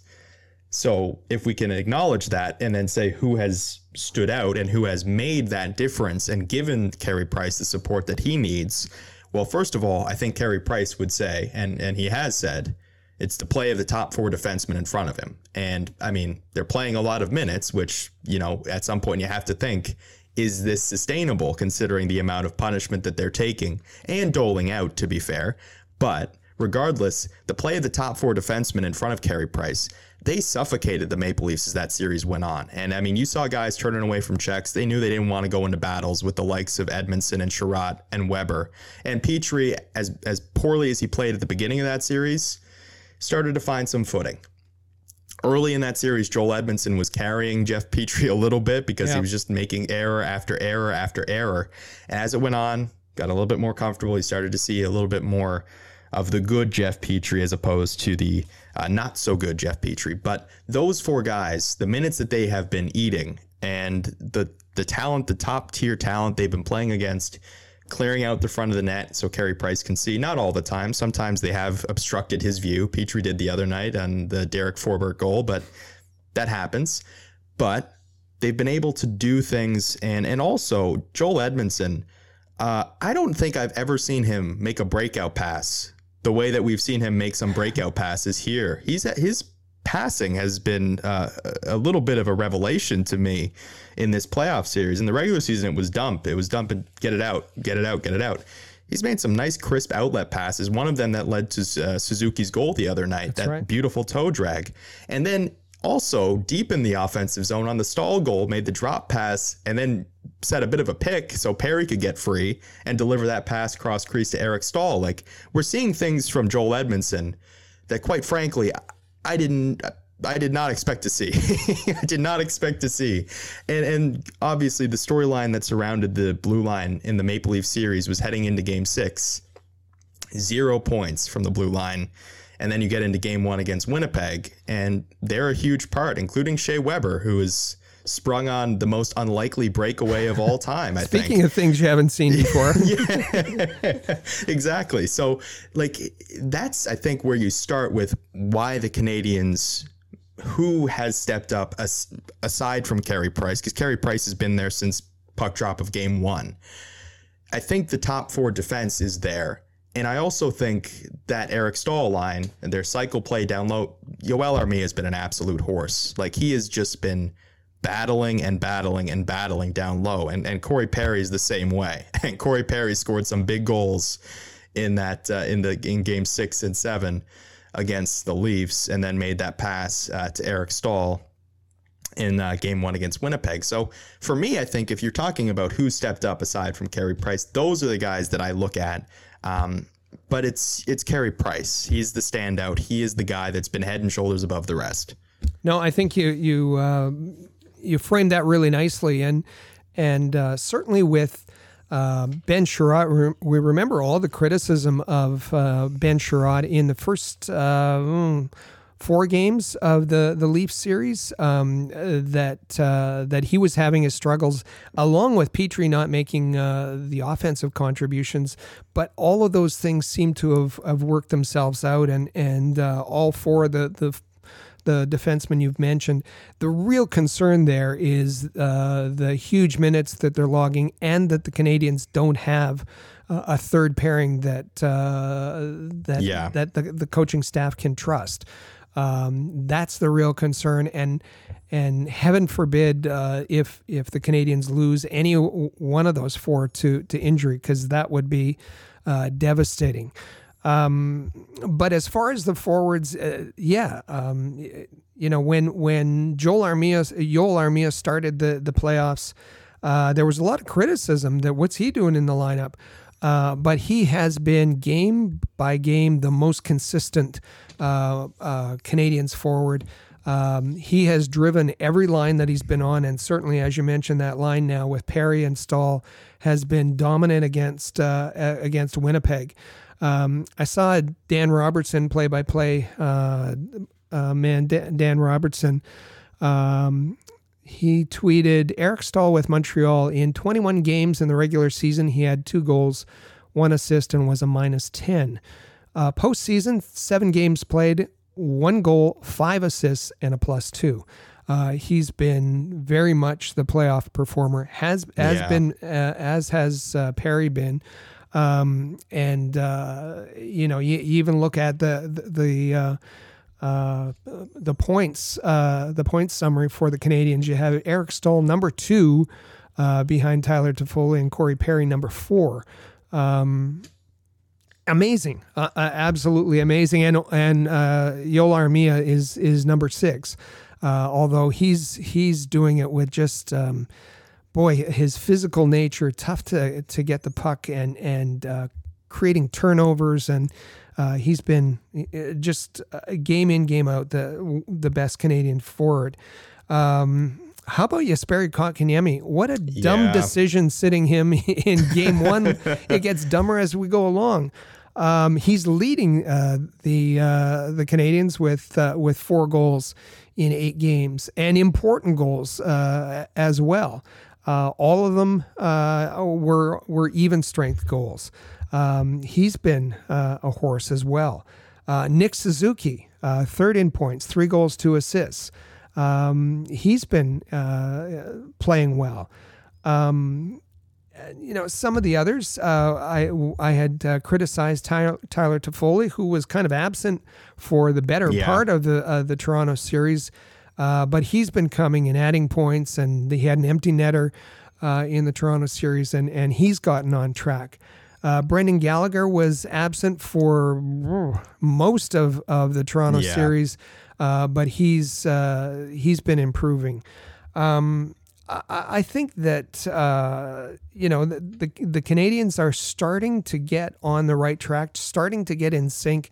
The one I'd really like to see more from it, if we're talking forwards, is Josh Anderson. I was expecting an yeah. awful lot from Josh Anderson in the playoffs.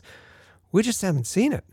Yeah, it was game one, game one against the Leafs, and he got the goal. And ever since, it just has not been there. We saw some made a power move to the net last night, tried to jam play on Hellebuyck but he's just not been noticeable. Um, and that's something that you you don't necessarily like to see from a guy like Josh Anderson because even if he's not scoring and producing with his the way that he should be playing, you should notice him a lot of the time. You should notice the physicality, you should notice the speed. It hasn't always been there, and that's just a little bit disappointing from Josh Anderson. But yeah, I mean, the Canadiens have been getting a lot of production, and uh, the young guys, I think, I mean, Suzuki, Kotkaniemi, Caufield. They provided a spark. Caufield yet to score, which you'd like to see him perhaps be able to. You know, I think on the on the Gustafsson turnover, which was a, an awful turnover, you know, it might go, it might not go that way if Cole Caufield shoots on one of those one timers or let, lets a shot go there. I would like to see him be a little bit more aggressive with his shot, but I mean, he's got two assists. He's been playing. I mean, he was all over the ice last night. He's been pretty effective. So the young guys have been bringing it. Uh, for disappointments, I mean, for me, I mean, I think it just goes back to the third pair of the defense. And you brought it up and you said, I mean, how sustainable is it that you play four guys the minutes that you're playing them? Um, and not have guys that you you can even you it's not even a third pair it's it's two guys that are playing as you said it's third it's third pair name only because they're not playing together you can't play them together you can't afford to do that so for me it's just disappointing i guess to see Gustafsson out there so he would be classified as a disappointment but that goes really to the organization again uh, Dominique Ducharme Marc Bergevin whoever it is I, to not have Alexander Romanov, it feels like the 54 games of the regular season that he played were to get to this point to get him some playoff experience, and you're just not taking advantage of that. So, that to me, more than any one player or one thing, I think that's the most disappointing thing is that you have a third pair that you can't trust, that you can't play together, and I'm not saying that Alexander Romanov changes that because even if he's playing, perhaps he falls into a similar category and you don't, you know, you still play the four guys what you're playing them. But it just feels like a missed opportunity not to play him here. So that's really for me the the biggest disappointment. No, I, I agree. Um, and and to put uh, now uh, when his confidence has been shaken uh, to to to toss Alexander Romanov into the middle of a playoff series that's um, that's pretty tough. Um, yeah. Particularly, you know, when you've when you've told him that we we, we don't think you can cope. Um, yeah. Uh, which I, I, I don't think was was all that fair. Uh, Caufield, uh, just to go back there, I I think that. Um, uh, he must have been given the green light last night because he yeah, hasn't. He's he been did. very careful yeah. with his shots, very selective. Last night he was shooting from all over. I think he had five shots, yeah. uh, shots on goal. Um, but I think that that one of the things that that uh, if we look collectively um, is is that the the Canadiens are playing different. Remember how they ended the season um, with a five game losing streak, and and nothing was the the wheels had fallen off. Uh, they had lost their confidence, and and Uh, there just wasn't anything going right, and they weren't playing with confidence. I, I, I think that's that's really changed, and what's changed is because Carey Price has has been spectacular in goal, and so that players know that uh, if they make a mistake, not the end of the world necessarily, uh, and and uh, that they have the confidence in in Price so that they can uh, make the the uh, the plays that they need to to to to make. One uh, person that we have not touched on, and it's odd mm-hmm. because um, if you were listening to um, any of the broadcasts or the mainstream media, you would think he's the only player on the ice. Um, they're making an awfully big deal about Phil Danault and the fact that uh, Phil Danault was the reason that that the Canadiens uh, moved past the Toronto Maple Leafs. It was Phil Danault who single-handedly shut down Matthews and, and Mar- Marner. Uh, it was Phil Danault who has, um, you know, taken this team on his back and and carried them through. And and um, uh, you know, we we shouldn't make any tie whatsoever. Uh, I guess. Uh, between when when the media were crying, were were exasperated uh, that there were uh, there was one game, game this season near the end of the regular season when there was no um, you know we heard it the first time in a hundred years there hasn't been a a local player in the lineup. And um, Phil Danault had a terrible season. There's no two ways about it. Uh, offensively, defensively, had a terrible season. And now, uh, you know, it seems like he's just added um, you know, a couple of dozen of player agent player agents that uh, are working for him to get a contract for next yeah. season. Um, as far as him shutting down Matthews and Marner, didn't happen. It didn't happen. Uh, let's be honest, it didn't happen.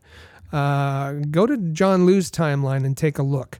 Um, uh, in the game recaps, you can you can uh, on allhabs.net you can find that Matthews, Marner, Hyman, uh, did they have their shots? Yes, they had plenty of shots on goal. They had plenty of scoring chances. They had an enormous uh, number of high danger scoring chances, but only had uh, they you know uh, came up uh, short when it came to production. John Lu he he tweeted that Price faced the most high danger scoring chances, most high danger shots uh, faced by any goaltender in the first round, and he was, uh, and I'm not going to remember this right. I think it was top three in terms of high danger save percentage, um, but was under fire. Uh, if Phil Danault was shutting down those folks, you wouldn't have all of those scoring chances. And we heard none other than Mitch Marner say, "Oh no, I had my chances. I just couldn't hit the back of the net." Yeah. Um, if we look in more kind of traditional, uh, you don't want to look at high danger scoring chances. Let's look at at uh, uh, the nine games uh, that Phil Danault has played. Uh, we know he hasn't contributed anything uh, on the offense, despite getting 19 and a half minutes of ice time a game. Nine games played, zero goals, one assist, one point. Um, now, plus minus is not the best statistic. Um, but when you look at how it fits in uh, with the rest of the team, uh, then you can start making. You can't use it in isolation, but you can use it as a comparable with the rest of the team. Uh, Phil Danault is a minus four. That's worst on the Montreal Canadiens. Um, yeah. Phil Danault is supposed to be there to take face-offs. Looks pretty good, fifty maybe fifty percent face-off percentage uh, overall but and that's usually what people quote. But I, I looked at it a little clo- more closely. Phil Danault has a 60% face-off percentage in neutral zone face-offs. Yeah. Who cares? Who cares? Yeah. yeah. Um, he has a 52% face-off percentage in the offensive zone. Where you want Phil Danault is the important face-offs in the defensive zone, just 44%. Where you want Phil Danault to be successful is on the penalty kill, just 41%. Um, when you look at scoring chances, when you look at, at high danger scoring chances, Phil Danault is underwater. Uh, when he's on the ice, the, the opposition gets lots of scoring chances, gets lots of high danger chances. This this notion that um, the the uh, the Jets or or uh, the Martha, uh, Matthews Marner uh, combo was shut down by Phil Danault. That's just a false nar- narrative. I'm sorry, it's a false narrative. Yeah. Yeah, and I and I agree with that. And you know, the only thing I'd say is he looks he looks better now than he did in the regular season, which is Yes. not saying a whole lot because he didn't look great at all at the regular season. He looked terrible to be honest. So he's looked better here and you feel more comfortable with him on the ice now. But the narrative that he shut down Matthews is simply not true. Um, you know, he shadowed Matthews. You can say that, but to shut him down, uh, no, that is that is not at all the case. Those guys had chances. Carey Price simply made saves, and that is why the Montreal Canadiens are here in this spot. Not Phil Danault, and not really. I mean, as much as we said, you know, the top four defensive elevated and and the young guys and Staal and Petry. The only reason the Montreal Canadiens here, it's Carey Price. That is it. That is it. That is closed book. End of story. The Montreal Canadiens are here because of Carey Price. Other guys have helped. That's it.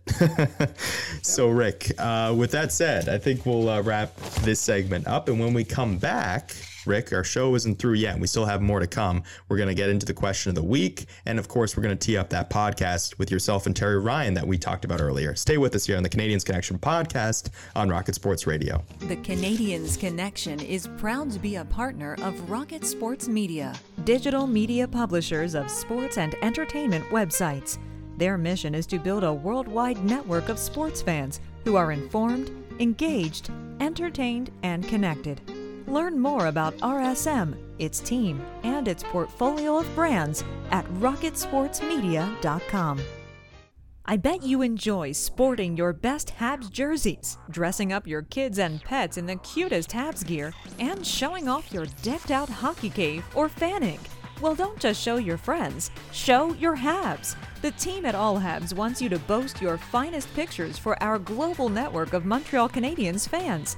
Include the hashtag ShowYourHabs when posting your fan photos on Twitter, Facebook, or Instagram. Then log on to showyourhabs.com to see your entries, along with photos and posts from Habs fans all over the world. A proud member of the Rocket Sports Media Network. If you're a business owner looking for the perfect platform to reach a targeted audience of customers, Rocket Sports Media is the solution. Our global hockey community provides unmatched social media reach to an attentive demographic of sports and entertainment fans. We can provide visibility to your company, helping you to engage and leverage this prime group of potential clientele. In addition, we also offer sponsorship opportunities for fan events and featured areas of website content, giving you name and logo recognition. Visit rocketsportsmedia.com to contact us regarding this unique marketing opportunity. For the most trusted source of news, analysis, and features about the Montreal Canadiens, their affiliates, and their prospects, log in to allhabs.net, your year round resource for anything Habs related. That's allhabs.net.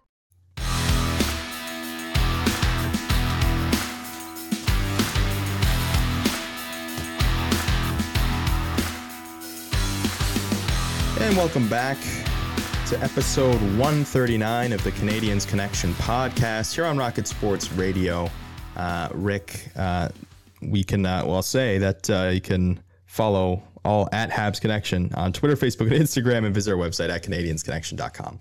Jumped the gun a little bit there, but Rick, uh, we'll get into uh, some answers here uh, for the question of the week. Uh, the four game suspension handed down by the Department of Player Safety on Mark Scheifele was that enough? Uh, we asked uh, over on Facebook, uh, the All Habs fan page, uh, what have the responses been uh, to that question? Uh, no. No. Okay. no, All right. um, me I, I, jot that down. yeah, just take that note. Uh, Yeah. We we had um, thousands of comments. We had uh, hundreds of thousands of interactions. Um, and and and listen, uh, Canadiens fans are passionate. They they didn't like what they saw with respect to Jake Evans. They want Jake Evans protected. Yeah. Um, A lot of it was, um, as I said before, it was about um, mainly um, uh, the, the the the unrealistic view that he would be suspended for the playoffs. For, uh, some were calling for the suspension for for the rest of the season, and and maybe uh, let's Yeah. rather than go to to Facebook. Um, th- there was other fans who who. Um, took the time to write us an email and, and I got uh, I got a ton of them. I pulled out one. I shared this with the um, uh, our, our Slack group for Rocket Sports, and uh, this is from his name's Rick L, and um, he's from Kemptville, I think, near Ottawa, Yeah. uh, Ontario. Very passionate. Um, his the title of his email is "Disgusting Hit on on Jake Evans," and I I, I messaged back with um, with uh, Rick and and said, uh, "Is it okay if we use this on the air?" He said, "Yeah, for sure." Um, so Rick says, I was talking to my wife this morning because she also saw the brutal hit last night in the dying second of the Habs Jets games. But then I went to bed. Oh, but oh, sorry. Then she went to bed. I stayed Yeah. up to listen to both Sportsnet and TSN panelists, and they all agreed it was disgusting, terrible, dirty, etc., and a multiple game sus- suspension should be given. Well, you know, Sean Avery didn't think there should be a suspension. Yeah. Uh, Mike Commodore didn't think there should be a suspension. Um, but anyway, um, and and um, where are we here? Multiple suspension should be given. But my wife was saying this morning, why not call it an assault? If you or I were in the streets and did this to someone, we would be charged with assault. And the very sad thing is, this hit might end Evan's career. Well, I think we have the answer there uh, that he's doing. Yeah. We, we know that's okay. So, in my opinion, this should also end Scheifele's career, if that's the case. This was not an accident. This had uh, malicious intent to decapitate the player. I love hockey, but I hate this nonsense violence in hockey. There's no excusing what Shifley did. The NHL starts ending need to end players' career when they do these kinds of things. Thanks for listening to me. Well, uh, we'll listen all day long, and um, Yeah. we'll we'll take um, you know the, these kind of comments, these kind of emails. Um, we we know that that uh, most uh, fans once they're once they're past the emotion, once they're past the passion, can sit and look at this objectively. As we said before, you you certainly can't compare uh, what happens in a sporting venue to what happens on the street. Um, and the other thing I'll say, attributing uh, motive to Scheifele, um, that he was out to to well, I won't use that word again, uh, but but to uh, hurt uh, Jake Evans is just not. It, that's just not knowing the type of player that he was. We've been all through this. Yeah. We understand the emotion. We thank people for their reaction. And if this uh, being uh, able to share um, your views and share with other like-minded uh, Canadiens fans on, well, I should also say there's there's a ton of Jets fans and and earlier in in the uh, uh, series there was uh, a lot of Leaf fans as well, and and good to see that for the most part the discussion remains civil. Um, Yeah. But whatever venue you want, call us, text us, send us an email, uh, or reach out to us on Twitter or on on the uh, Facebook page. Uh, we're glad to uh, interact with you. We're glad to share the, uh, uh, our uh, opinions with you. Uh, and we're glad to uh, share your comments with other um, Habs fans who might be listening to our podcast. Absolutely, Rick. And is there any other texts or emails you'd like to get to today? Well, yes. Um, there was one that, um, you know, we don't. Uh, I, I get lots of of uh, texts and and um, and some emails and and uh, who compliment us and and and to be honest, I'm I'm kind of shy about sharing them. Yeah. I, I feel a little embarrassed.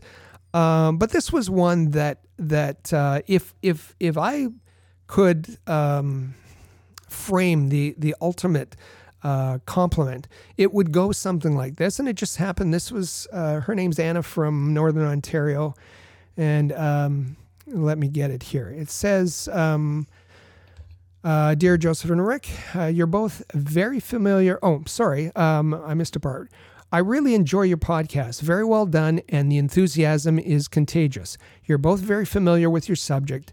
Objective in your analysis, which is what we try to be. Um, Yeah.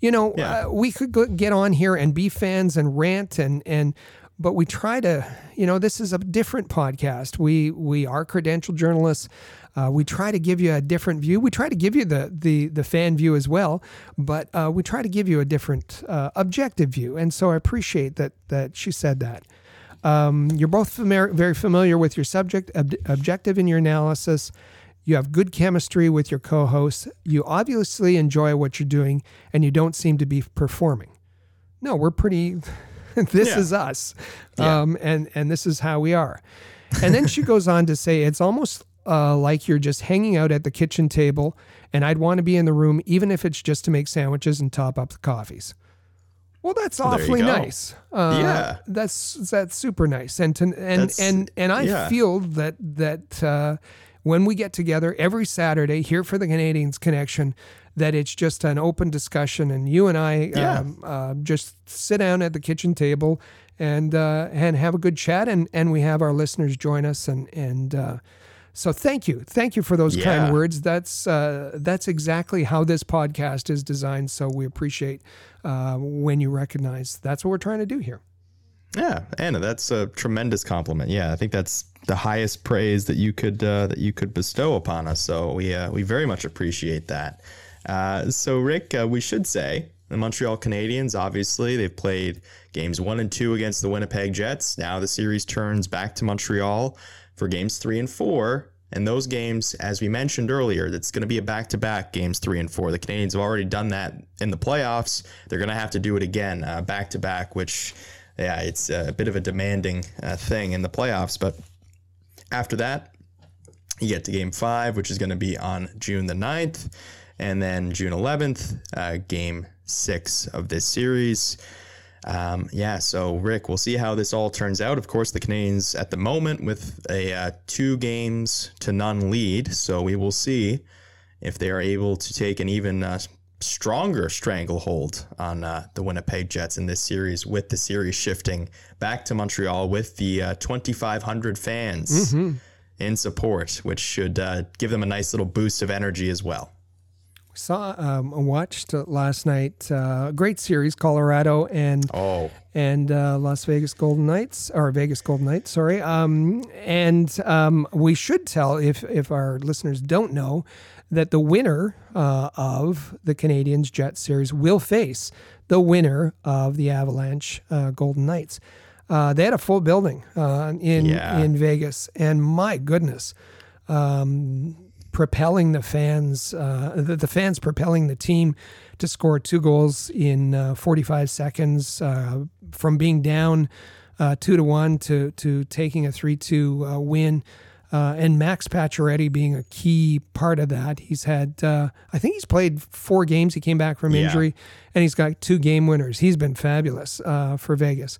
Um, but w- whoever, uh, if the Canadiens are fortunate enough to to advance to the third round, uh, facing Colorado or facing uh, Vegas, that uh, that could be uh, an amazing um, series. Um, some things to work out about crossing the border uh, Yeah. right now, uh, but that'll be a whole different atmosphere. If uh, the Canadiens go into a, a full building uh, of fans uh, in hostile territory, Yeah, that's going to be a whole different ball game. So it'll be interesting to see if uh, that does come to pass. Um, but Rick, as we said earlier in the show, we talked about the Dynasty by Decade podcast, and and you and Terry Ryan had a discussion about the 1970s, the Montreal Canadiens of the 1970s, uh, particularly a couple teams, 71 and 75. So. Uh, that's going to be, I haven't listened to it yet. As I told you before the show, I'm going to listen to it this evening, and I'm looking forward to doing that because, as you talked about, we were talking about it on the sh- uh, before the show. Uh, very interesting listen with yourself and Terry Ryan. Terry Ryan, um, you should know him. Uh, he was a first round pick, uh, eighth overall in 1995 uh, with the Montreal Canadiens. Um, a fellow Newfoundlander. Uh, he's Yes, he's yeah. in St. John's, and and uh, uh, I should say that if you go to the the the fan page on uh, Facebook, we do a check in before every game uh, where fans say where they're from. Last night, half of Newfoundland was on our on our Facebook page. Yeah. Uh, it was great. It was absolutely great.